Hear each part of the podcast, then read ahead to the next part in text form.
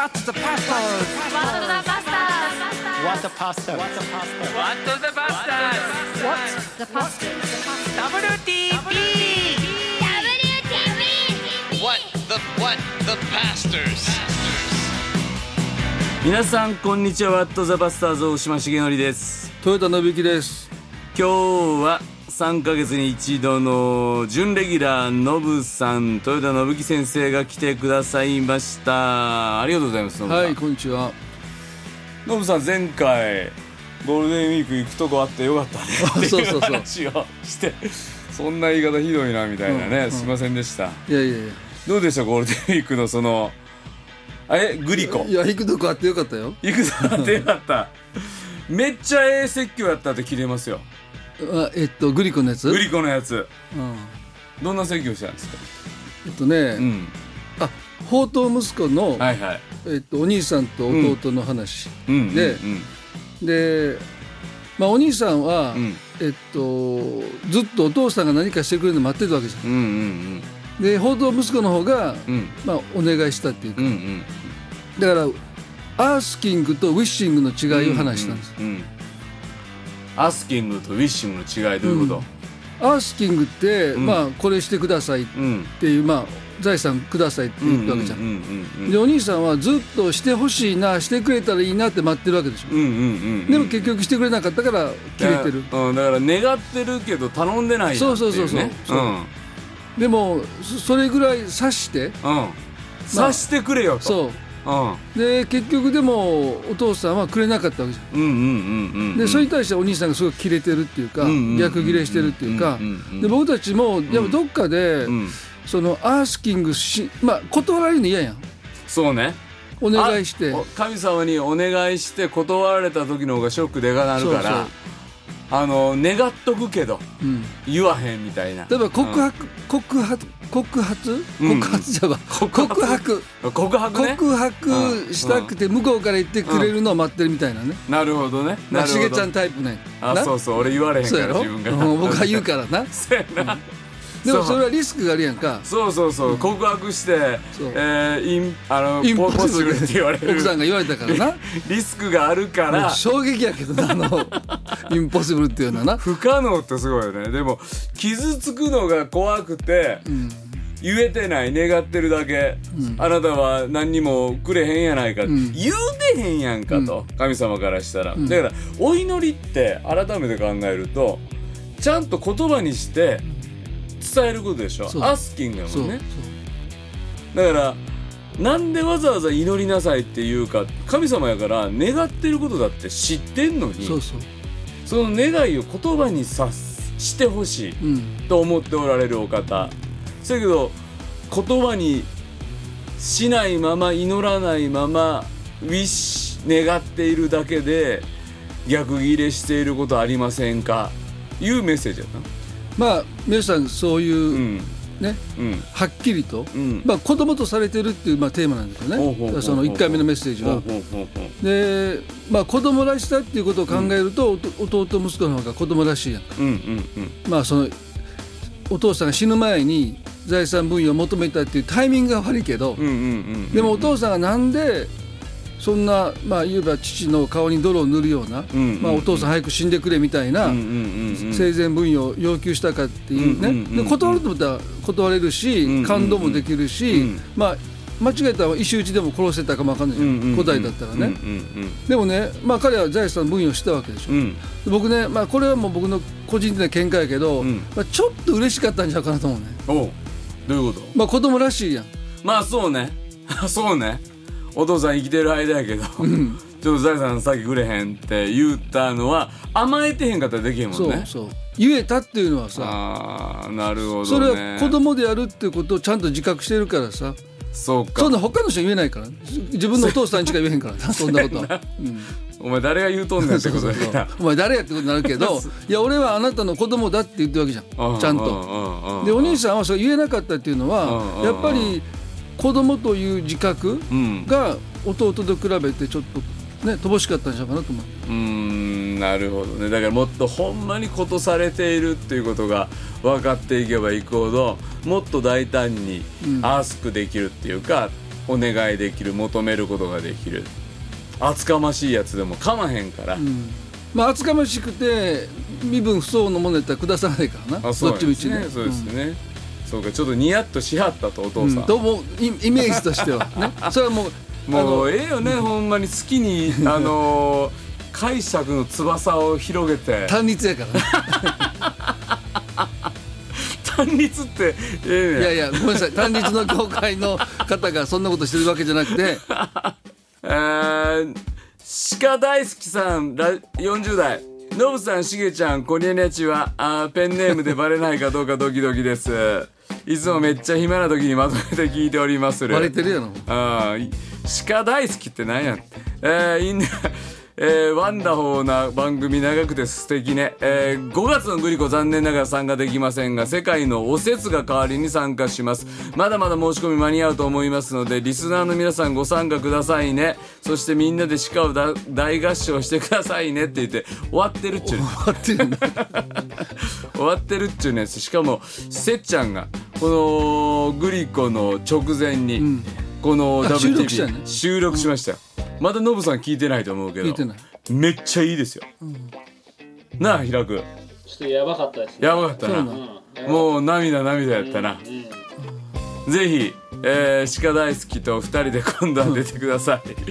さあ他にも行きましょう。おーこんばんは。いつもありがとうございます。カリメロさん40代めっちゃあー変な内容ですいません。さっきテレビで中日阪神戦を見ていると中日は涌井が先発でどこかで見たことあるような気がしていたら豊田先生に似てますね。それだけです。涌井？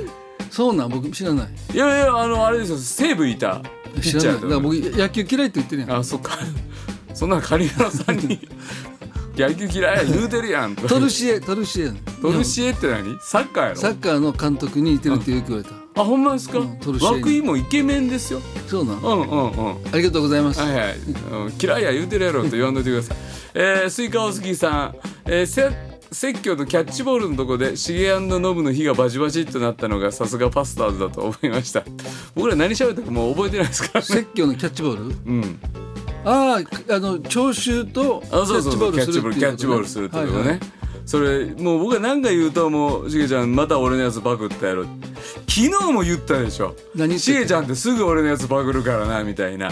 実はですねこの配信7月なんですけれども昨日お牧師たち120人集まって首都圏宣教セミナーっていうねえーセミナーをお茶の水クリスチャンセンターでやってそれの講師ということでノブさんが来てくれたと。まあメインの講師は？はいはい、基調講演メイン講師はあーカンバーランド講座協会の松本先生。でそれの松本先生のレスポンスでねノブさんがステージ上がってくれて。もう一人のなレジェンドがレジェンレジェンド、うん。ここの番組にも出てくださった佐賀の慶吉先生と。さすがに俺あの坂ちゃんって言われへんかった 俺もうヒヤヒヤしたもん。また何か言うんちゃうかなって危険な匂いがしてたけど。でも佐賀の先生もめっちゃおもろかったですね。いやー面白かった。ね。だって松本先生もめっちゃ良かったですよね。そうね。ん。先生牧会って何ですかっていう牧会とは何かっていうね、でその午前中のお会が終わってノブさんがあ文化会の講師をやる。でその時に何を話したんですか？えっとねうん「牧師と霊世」っていうタイトルをはい。いただいてて。牧師と霊性、はい。霊性っていうのは霊ね、精霊の霊ね。そう。うん。まあスピリチュアリティ。スピリチャリティ、はい。でえっと「牧師と安息日」うん。っていうテーマ。うん。すぐ安息日のこと最近言うよねあ本の宣伝してるからね。昨日のなんかレスポンスかなんかでもな。そうどうしたら休みが取れますか、えーイエスと。共に過ごす安息日呼んでくださいって言って。反応なかったけどな。ってことはみんな呼んでないってことやな、いやいや売れてると聞いてますよ。うんまあでもあのしげちゃんのあの方には全然追いつけへんけど。まあでもさはいはい。あの再販し再販再販って普通なかなかしてもらえない。とかねかうん。そういうのなかなかないって聞いて。そうですよそうです。嬉しかった？もうね重版決まって。えしえこれ？まだまだ主の祈りは再販してもらう。ああもうね本当に本業界出版業界しかもキリスト業界って、いわゆるそのたくさん人がいるわけじゃないから買ってくれる数も限られてる中でねニスリ入るっていうのはもう教会で買ってみんなで回し読むってのもあるからね 確かにある、教会図書でね。うん、一冊だけ。そうそうそう。本山ほど持ってってもねこれ一冊だけ教会で買いますって言って。あるあるやね。あで何はい。話したかというと、まあその前にもね何回か話してるけど、うんはい。その日本人の牧師が、ん。まあ牧師じゃなくてもいいんだけど、ん。安息日の本書いてるうん。ほとんどないんです。ねうん。過去何十年。うんでなんで書かないのかなっていうのがずっと疑問にあって、ん。でやっぱり手術イコール安息日。うん。っていう割と概念が浸透してるじゃないですか、うん。牧師たちの中でも、だからまあそれはやっぱりちょっと違うんじゃないかっていう視点で、ん。でまあ英語圏ではね、う安息日のたくさん出てるんだけど、うん日本語ではなかなかなくて。うん。でまあずっと学びを深めていってる中で、まあこれはもうまあ多分売れないけどうん。そのポピ大丈夫売れる。うん、売れる。で出して、うん。でそれ読んでくださった人とか、まあ、ちょっと興味を持った人が来てくなんださった。で牧師と霊性ってなった時に、うん。その安息っていうテーマが関わってくるの？まあだからあイエス様がさ、うん。ご自身のことをさ、安息日の主っておっしゃったやんか。うんうんということは安息日の主を僕たちがこのように表していくときに、この疲れてたらうんうん安息日の主をこのように示すことはできないやん。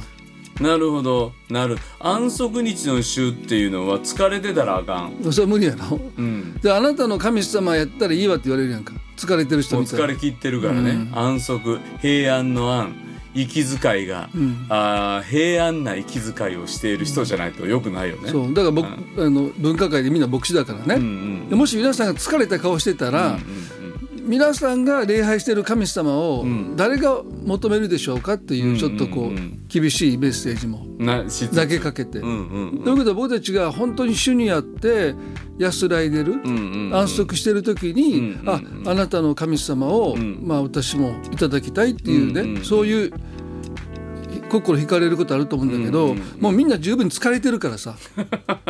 だからあの時にね松本先生が「牧会って何なのか」っていうところの最初の基調講演の定義づけの時にね「あなたは大切な人です」っていうことを伝えていくことが牧会っていう風なそんな言い方があったじゃないですか。そしてそのお神様の眼差しの中にいお連れするっていうか自分も一緒に行くっていうのが牧会。魂を配慮し気遣いながらその人がた、ま、安らぎの中に。でそこは大切な人やで。でも牧師の方が大切な人ですって言われてないっていう、っていうかね。確かにね。うん。あ俺なんて全然あかんわ。ってずっと責めてる、そしてもっとやらな。認めてくれへん、頑張りすぎてる。そしてヘトヘトになる、それ見ててぜ誰が誰の牧会すんねん、で教会の信徒の人もあこの先生こんな疲れてたら私牧会されたいと思わへんわ。ってなっていくし、うよねこの人の神様知りたいとも思わへん。それでだからファラオってさ、エジプトの王様。がさ、かつてヘブル人たちをん。こき使ったやんか。うんうんってことはあこの先生の神様って、んこき使う神様なんだなって、うんなるほど、ね、こんなにヘトヘトまでんうん働かせるんだっていうふうに、うんうんうんまあ普通思うよね。そうね。だって会社の働いてる社員見てさ社長がどんな人かって普通想像つくやん。うんなんかいつもなんか暗い顔してね、疲れ切ってたらね。もう過労死の一歩手前までさみんなが働いてたまあもうガンガンやっててね。うん。だからこの人の上に立ってる人はどんな人かってことは容易に想像がつくやんかそんなうんそうね。同じ同じだと思うよね。うん。だからその安息することに対する霊的な価値うん。っていうものが失われてると思うんですね、うん。だから疲れたから休むだけ。うん。でまあリフレッシュしてまた頑張るっていう、うん。疲れてからじゃないと休めないっていうのもほんまやね。いやもうそうやと思うみんな、うん。疲れてへん時に休んだらもう。あかんやろ えでもどうしたらいいの？それは。うんだだから昨日の話で、うん。そのまあ安息日ってシャバットっていうヘブル語でしょ、うん。でそれを止めるっていう。うん。で前も言ったと思うけど、えっと止める。スーザン・フィリップスっていう、うん。スーザン・フィリップスっていううんうね、ん。あの収容する生活って書いた彼女が、うん。まあ、自分でこう安息日を決めて、うん。その時間が来たら、ん。もう手を止めるって言ったん。ですよ、うんうん。僕それ通訳してて、うん。ちょっと立法的かなって最初思ったけど、で話してると、うん。未完成のままで手を止めることに慣れていく、まだ仕上がってないけど、出来上がってないし、休んだらまだあかんのにそもう手放す。うここまででいいって、うんうんだから僕たちの働きって牧会なんかさ、うん。うん魂のケアって考えたら、うんうん完成はないやんか、うんそうねまあ行ったり来たりやんか、ん昨日はすごく元気やったけど、うん例えば次の週落ち込んでたりとか、うんうん。えーあんだけ励まして、あんだけ一緒にお祈りしたのに、うんうん。あまた落ち込みはったとか、うんうん。でまた次やったら元気になってるとか、そういうの繰り返しやん、ね。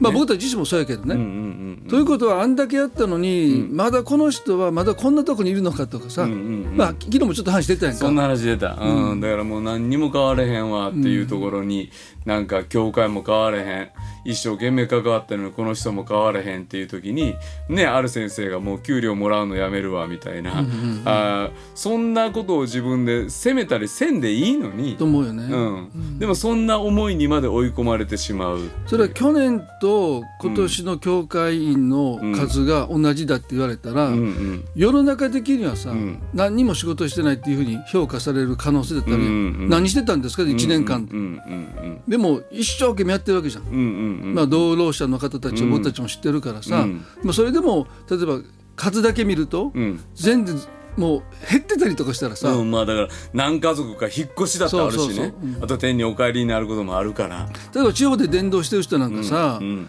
もうどんだけ都会にうん。家族を、若い子たちを送ってるか、吸い込まれていってね、ううんん。ほんね。そういうとこだったら1年間でマイナスになってる場合もあるよ、うん。そしたら何してたんですかってうん結局は、うん。まあ給料泥棒じゃないけど。だからいやでもねほんまにそうですよ。高校まで大切に育てた子が大学行く、そしたらもうごっそりなんか福知山そうやったんですよ京都の福知山なんて、大学ないから、あそうか、うん。行ける大学ないから家から、全員関西圏。京都行ったり。京都、うん大阪の方の大学あるところに一人暮らし始めるわけでしょ、そしたらねもうね礼拝の席から5人とか、多い学年やったら10人福知山の教会がそうなん。や4月になったらごそっとおらへんくなる。あのなんていうか寂しさっていうか,、だからそういう意味で地方の教会なんかは送り出していくっていうことを毎春経験してるっていうのはありますよね。まあ、あとに海外の日本人協会もね。ああそうね。育てて日本に送って、そして自分はまた一からか、で教会の人からしたら増えませんねみたいなことを言うてへんかもしれんけど自分もそう思ってるみたいなね。まあ、教会もサイクルがあるからさ、んうんうん子供がバーッと多い多くて、うんうんうん。年を重ねていって、うんうん。そして巣立っていった後に、うんうん同じサイクルがまたすぐに巡ってくるわけじゃないよ。そうですね。しばらくまた時間が経って、うんうんうん結婚した人たちが子供を産んでっていうことは、うんうんうん牧師の生涯でさ、ん二巡しない場合もあるやん、一巡だけで終わっていくパターンもあるやんか。うんうんほんまやねという。ことはもうずっと手塩にかけて育てた子たちが出ていったって言って、次の赤ちゃんが生まれてん。成長していくのを経験しない場合あるやん。そのどこの場所でうん赴任されるかにもよるけどそうね。そしてそ自分はそれを次の波が来る前に天に召されていくってことだってあるし。うんうそうそうそう。そだからそういう意味では牧師の働きって、もうほぼほぼ未完なんですよね。うん未完成。うん。で仕上げようとしたらやっぱり自分を追い込んでいくやんか。うんでやっぱりだからシャバットって言って手を止めなさいって言われたのは、うんその未完成のままでもう良しとしていくっていうことがん。安息の鍵かなと思う、ね。ノブさんは追い込みすぎてた時期ってあんの？あるよだから。10代とか20代。いやだから本書く時に追い込んでたからヘルニアになってんだからヘルニアになっても寝ながらコンピューター片手にノートパソコン持ってやってたかでようそんな人が喋んな。らえ？そうやね。だから言ってんか。ら本書いた時にさうちの奥さんが「いやあんたもうそんな、ん。あんたと言えんか。あなたっていうかな。そう自分がちゃんと安息日守ってへんのにそんなんこんな本書いていいのって言われてさ、うん。ね、他の牧師たちにも「いやそうやそうや」ってみんな言うからさ「分かりました」って言って。で前書き書いてうんだから僕の中にもドライブするものがねめっちゃ、うんうんうんでそれがやっぱりこうスイッチが入ったら、うんうんうん。前も言ったけどさ父親が早く亡くなった分をうん。生きないといけないという、うん。勝手な思い込み？ああなるほど。自分のドライブかかるっていうか、ん。もうモチベーションっていうよりはもうなんかカーッと前に自分を突き動かすものね、そうそうそう、うん向こうは父はまあね山で命が死んでるからさ、まあ、そこまではし,、しないけど、ん。ギリギリまでいかなあかんちゃうかというさ、うんでも今はでもそれ意識するようになって何をすると止まるようになったの？だからやっぱり未完成のまま、うんもうだから未完成のままでええから、ん。やめた最初にすること何？手放して。あ手放して。コーヒー入れますとか、うん、あーもう今日は何にもしませんって言った日にジム行くとか、はいはい。あそれやったら多分説教で言うとね、うんうんうん説教って朝方までやっぱやってたわけよ。朝の日曜日の朝のうんうんまあ教会行くギリギリまでんうんチェックするわけです。よ、うんうんうん。で教会着いてももう講談に登るまで原稿に目を通してたみたいな、うんうんうんでもそれをもう、えっと、土曜日の夜にもやめるとかさ、うんうんうんでもう見直さない。もうんうだからもっと時間をかければよくなっていくやんか。うん。絶対にうん。もうあと一つの仲介書読んで、うん。また何かヒントとかうんうん。示唆をもらいたいと思ったり、で借りたてだけ行かれるやんか、うん。でもそれをけメンバーではずっともう説教台に立つまでうん。何かよもうよよくしようと思っうんうてた、ん。でも今はもうそれはもうあとはもう神様が仕上げてくださる。うん。でその仕上げは僕が仕上げよりも立派なものになるのは決まってるから、うんうん。だからもう最後はもう神様に仕上げてもらおうというところに、うん。まあ重荷を下ろせたから、うんだからどっかでやっぱり手を止めれるっていうか、手を止めてもう寝る。うんそう。寝るってこと？そう早くても。前徹夜徹夜でもししてやりたいやんか、うんうんでも普通の時間にいつもと同じ時間に寝る、うん寝る。あるいはもうご飯食べるまあ 関係ないけどな。まあでも寝る寝る。でもなんかそういう自分の中で止めるっていうことを決めた時に、うん。何かのシンボリカルなことってきっと持っとかんとうん。サバスしてないっていうか、ああ確かうにね、ん、シャーバット止めるって時に、うん。俺は寝ることが止めることやねんっていうのがあった方がん。ええような気するよね、うんうん。結局心が止まってないことあるでしょ？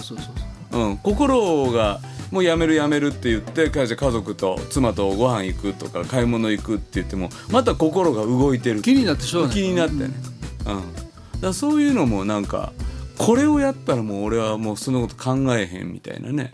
で僕妻とまだ独身時代にさ、うんうん。デートしてる時に、うん。英語のメッセージを、ん。えっと昔あれはウォークマンかなんかでうん聞きながら、ん。彼女にバレないように、ん彼女の反対側の耳にイヤホン入れて聞いてたの。あ バレるわ。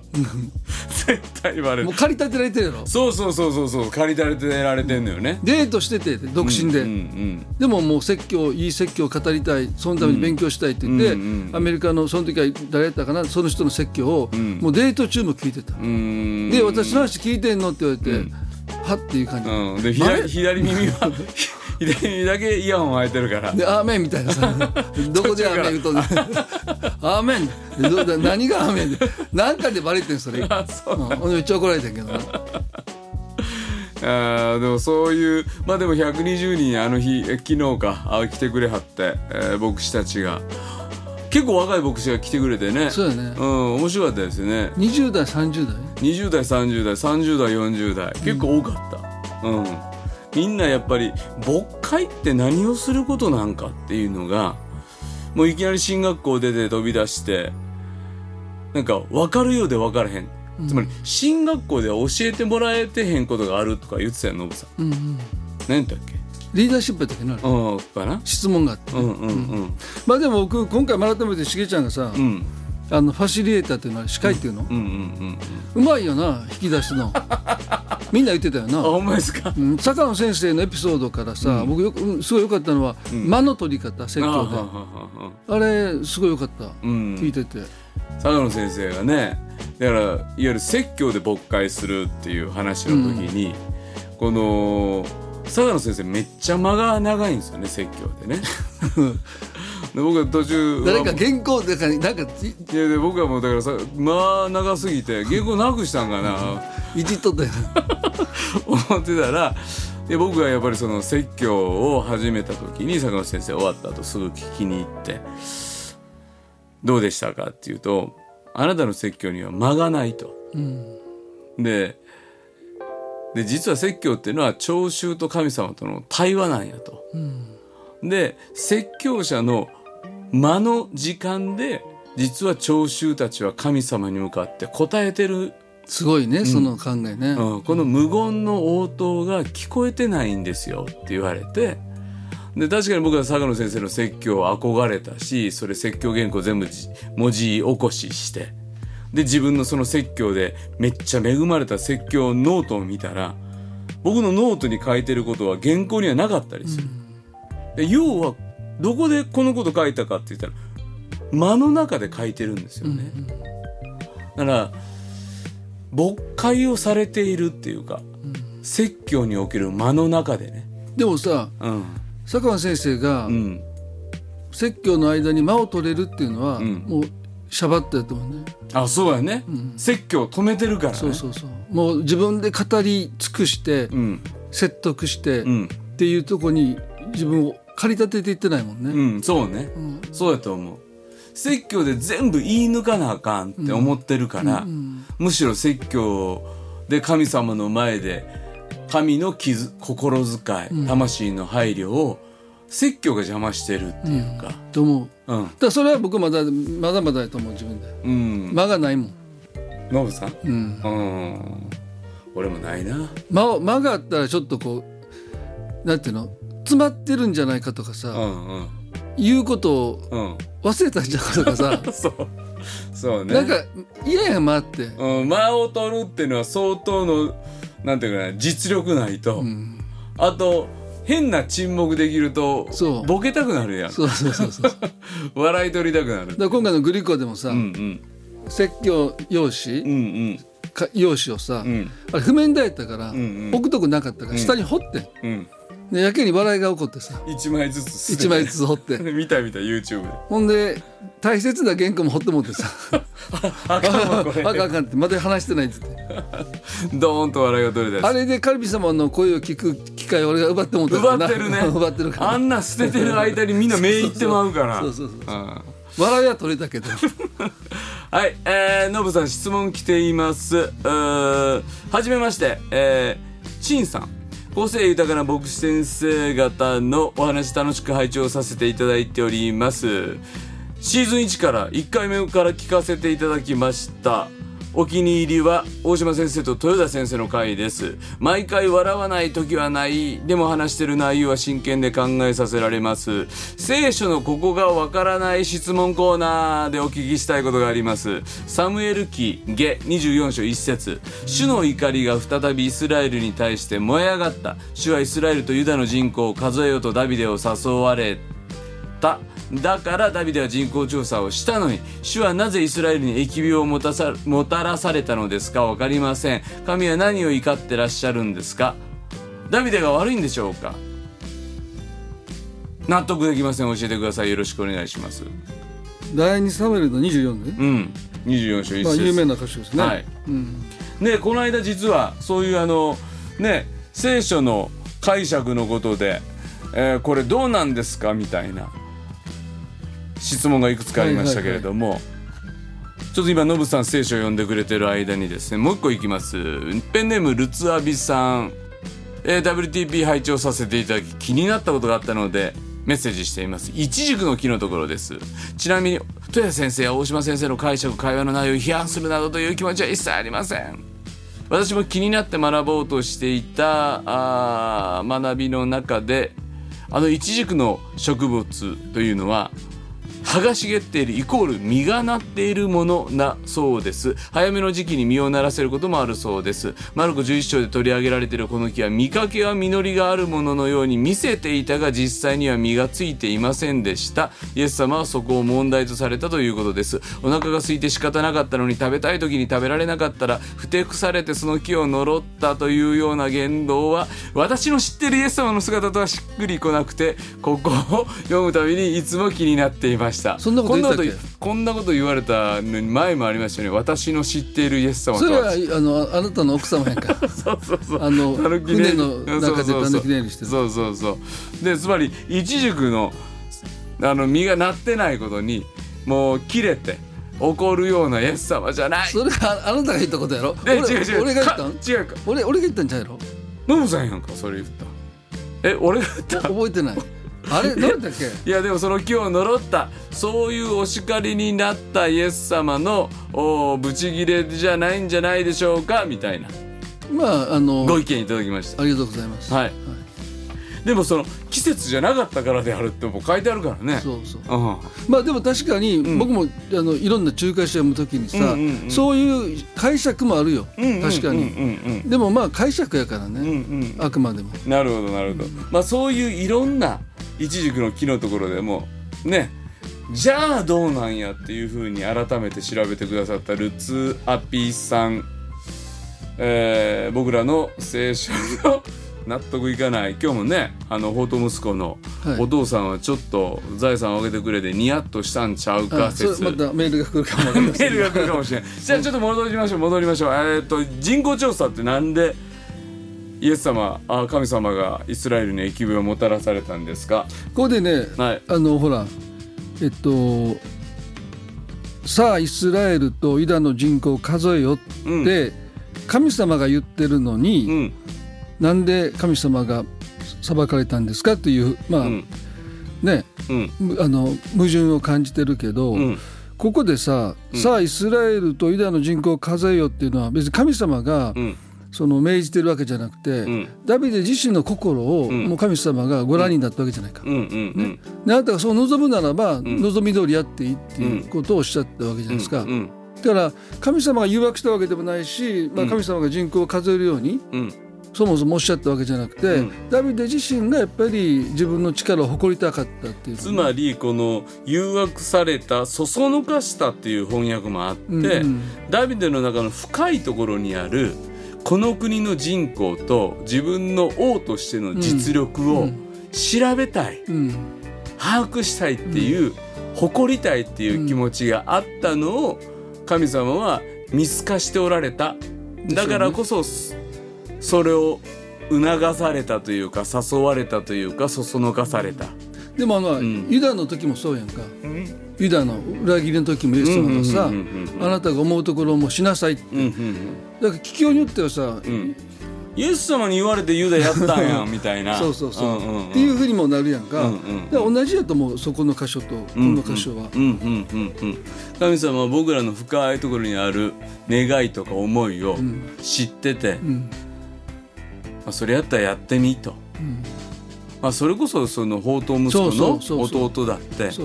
苦労して苦しんでうん。死にかけるの知っててさ、ん。生かせるわけやんか、うんうん。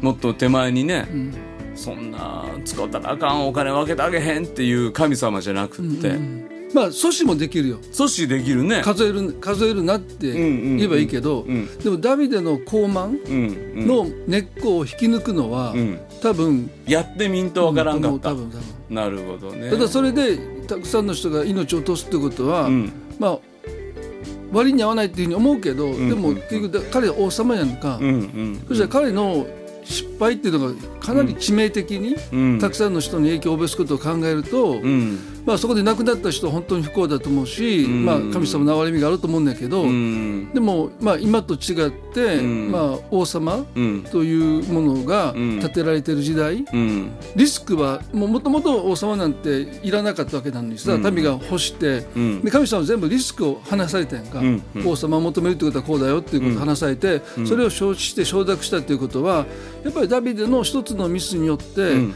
たくさんの人が影響を受けるってことはもう神様おっしゃってる。うん。でそこで多分僕はこのことはある意味でミニマムっていうか、最小限の被害だったと思う、もし彼が、うん。もっとおかしいやもうおかしいなったと思うよ、うんうんうんうん。なるほどね。いや僕らまあなんていうのかなこの深いところにある自己実現やったり自分のことを誇りたいって思うところを神様が早めにそそのかしてくれてたから気がつけた、みたいなことって実際にあると思うんですよ。なると思うよね、うん。そうじゃないともっと大怪我したから、だから「お前ほんまに思ってんねんてやってみやったらえらいことなんで。な？そやろ」って言って最後は早めに気がつかせてくれた、まあ僕その実際に疫病で脳をの苦しみ痛みみたいでも実際にあるじゃないですか、自分のこれやったせいで、そそのかされたせいで家族傷つけてしまった。犠牲を払わせてしまった。もうそこはほんまごめんなさいやけどもっと大変なことになってしまってたかもしれんっていう神様の手の中でなお許されながら過ちを重ねていっている早めに帰ってこいよっていうね、弟息子をそれでも送り出してくれたようにね。そういうことじゃないか。ということですね陳さん。納得いかないっていうのがまた返事をいただけたらと思います、えースイカお好きさん、えー一昨年父母を亡くしてからだいぶ経つのに買い出し一緒に母と行ってからそれが母なしで行くのが寂しくて気がめいります。ノブ先生は早くお父様亡くされて親がいないって辛いことですね。よし明日は買い出し行くぞと思っても気が萎えてしまう。うこれじゃいけない余計空回りです。今サポートあるので大丈夫なんですが最高にしんどかったです。親離れできない自分がいます。よろしければお祈りください。はい本当にお祈りしたいと思います。スイカお好きさんいつもね番組に送ってきてくださって、ありがとうございます。お母様お元気ですかノブさん？まあ元気ですね、なんかねお母様がね長らく働かれてたそうですね。ところのはいはい。施設で、うん。私が僕がやってる教会のん。方も一緒のうん。施設だでね、働いてたっていうのがこの間分かったりしてお母さんも結構本当に長らくそのキリスト教の働き。まあ孤児で自分が育った孤児院、で父が亡くなった後、雇ってもらって、でまあ彼女が言ってたのはご飯を食べてる時だけが辛さ忘れたと。うん。まあね。だから自分もやっぱりまあそこで育ってるし、そういう経験してるから、うんうんやっぱり美味しいご飯を、うんまあ、作ってあげたいっていうので、ん。まあ、その食事の、うん。まあ、退職するまで。児童養護施設で、うんうん。70人分ぐらい作ってたかな、えー、すごいです。クーラーのない部屋でね昔うは。ーんすごいなはい毎日丸太さんからです。息子の同棲話扱っていただき本当にありがとうございました。先生方がこんなに一生懸命考えてくださるのが心から嬉しくありがたく涙が溢れてしまいました。ね息子さんがうん、同棲するって一言だけ。メールメールか LINE かなんかが来て。うんでどう言ったらいいでしょうか。っていう質問にですね僕らが答えた回がありましたが失望せずに神様に期待して祈って待つことにしています。彼女が金髪で耳ピアスだらけ。そうなん？眉毛なかったとしても。ああどうしても 一緒に。あヤンキーでもっていうあ話そうそうそうそう。どうせしげちゃん彼氏娘の彼氏来た時金髪で耳ピアスで眉毛なかったらどうすんないみたいな、いやいや僕一緒にあの銭湯風呂行きますよ。温泉行きますよみたいなこと。いいいい格好して言うとったよなと思いながらさ。ほんまか？ほんまかでも毎日丸田さんもいや一緒にそのお風呂行って息子よりも仲良くなっちゃおうと思いそますと。の可能性はあるよな。確かに。そうそうそうそうそう。だから息子よりも先に神様のもとに戻ってくる可能性だってあるからとか,、あるよな。確かに。うん、そうそうそうそうそう。えー、かっこまだ紹介はしてもらえていないんですけどね。うん、そうかそうか。先日息子が LINE で引っ越し先の住所を送ってきました。あだから同棲するって言った時の住所を連絡してきてくれた。LINE が来ただけでもよかったやんって話そうそうそうそうそう、もうほんまに親があーにとの断絶してたらそれすら言わんからっていう、で引っ越し先ここに住むよっていう住所は送ってきてくれました。うちの牧師夫妻はイースタークリスマスなどことあるごとに教会から離れている教会員に教会だよりを送ってくれます。息子にもずっと送ってくれていました。牧師に新住所を伝えたところ早速息子にイースターカードを送ってくれました。そしたらいちいち教会に住所を教えるなと LINE が来ました。カチンときたけれど今は笑ってスルーできるようになりました。牧師夫妻も構わずずっと送り続けますよと笑ってくれました。ねえ。ねえそれぐらいねしたたかにうん。タフにうん。ネチネチと。そうやね。うん。いちいち気にしてたらさ。そうそうそうそうそうそう。逆に疎遠になっていくからね。そうそうそうそうそうそうだってあんた住所教えてくれたから教えて何が悪いのぐらいの。開きのとこが開きね直って、うん、まあでも本当にこの彼女とねいつか先に息子より仲良くなっちゃおうと思いますっていうのはいや僕はなんか大きな変化のような気がしますけどね。息子さんが選んだ人って、うん。やっぱり選ぶ時にさ、うん。母親の影響って多分あるやんか。それってノブさんあるんですか？何が？かなさんに対してまああむどまあみみ全然似てないし。全然今でもスッと言えてない。でもさうん。多分、うん。まあ人生の中で異性であるん。母親に対して、うん。そのある種息子としてさ、うん。そのいいなと、まあ、い自分と違う異性に対して持ってるものの価値観じゃないけどなんていうかな、うん。その多分あると思うねこういう母親がいいとか、えーまあではすごい社交的な母親だったり活発、うん。ね。で多分僕は重なってるところもあるかなと思う、まあ全然違うとは違うんだけど。それもそうですよね、うん。なんか僕なんかはあー違ってるなっていうことでほっと逆に？ほっとしたところもある、うん。そんなん言ってへんのこれ。そうめっちゃお母さんは怖かったですからねうちの母親は。うちの母は怖くなかったんだね。あそうですか、んだからもう怖いと嫌なんですよああそうやな。優しくしてほしい。怒らへんもんなゆかちゃん。全然。俺が俺やったら怒ってると思う。あれうちの奥さんやったら怒ってんちゃうかなってこと言ってもあの褒めるもんな。うんもうね。なあ。まあそれはやっぱりでも怒られるの苦手？怒られるの苦手やと思います。ああ俺怒られるの平気やからな。あほんまですか、う打たれ強いよ俺。ずっと怒られてるから。誰に誰に怒られるいろんな人から。ほんまに、いや僕ね怒られるのほんまあの怒られるというか感情的になられるのがすごくあ苦手なんやとでもそれ傷があるよなそうそういそうそうそうそう、なんでこんな不機嫌やねんとか、うんうんそういううー多分その不機嫌な感情が流れているところに身を置くことがすごくしんどいんやと思うね。うんでも僕からだからそういう意味ではししんどい面があるよねああそうね、んそうね。僕それはあんま気になれへんタイプやかあらちょっとは気になるけど多分しげちゃんほど気にはなってないと。思う、うんうんうんうん。確かにね、さあそんなえっ、とスイカお好きさんもう一個来てました。ノブ先生の5月22日月曜日の夜の光聞きました。おありがとうございます。イエス様に畏敬と畏怖の念を持つこと。人生の海の嵐からイエス様を呼ぶこと。メッセージに心を捉えられてあ蓄えられて感謝です。ありがとうございます。夜の光もデビューしたんですね。しました。うんあの何分のお話説教したの？2分45分ぐらい？2分45分って言うたけど2ない分40 2分45秒。2分52秒ぐらい2ね分52秒そうあそうそうそう、うん。それぐらいの。いやー緊張しました。よ一発撮り？いや一発撮りじゃなかったね。ほんまに。どうやったっけ？あでもほぼ一発二発ぐらいですね。一発二発ぐらい。初めての割にはすごいって言ってたもんねはい開くが。本当に本当に。ひら開く優しいんですよね。優しいね。ほんまに。僕もね今噛んだなとか思いながら「大丈夫です」とか言ってくれて「ちょっとあのワンフレーズだけいただけますか」あとか言ってくれてね。ありがたい。ということで、えー皆さんからの番組への感想リクエスト待ってます。近況もぜひ教えてください。番組ウェブページの投稿フォーム使うと便利かと思います。メールの場合は wtp.pba-net.com メッセージにはラジオネーム年齢匿名希望の方そのように書いてください。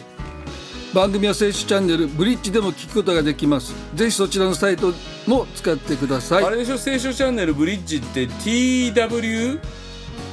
うん実は今日のスタジオの外にですね TWR さんっていうトランスワールドラジオっていうですね、えー今立ち上がりましたけど。したけど。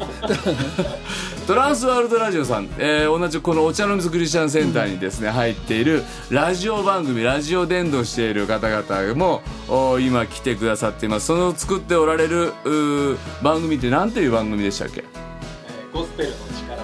ゴスペルの力という番組もこのブリッジで聞聞くことができるそうなのでそのサイトもぜひ行ってみてください。では今日の「ワット・ザ・バスターズ」大島重則と豊田信之でした。次回放送が8月7日月曜日それではまた7のつく日。さよなら。さよなら。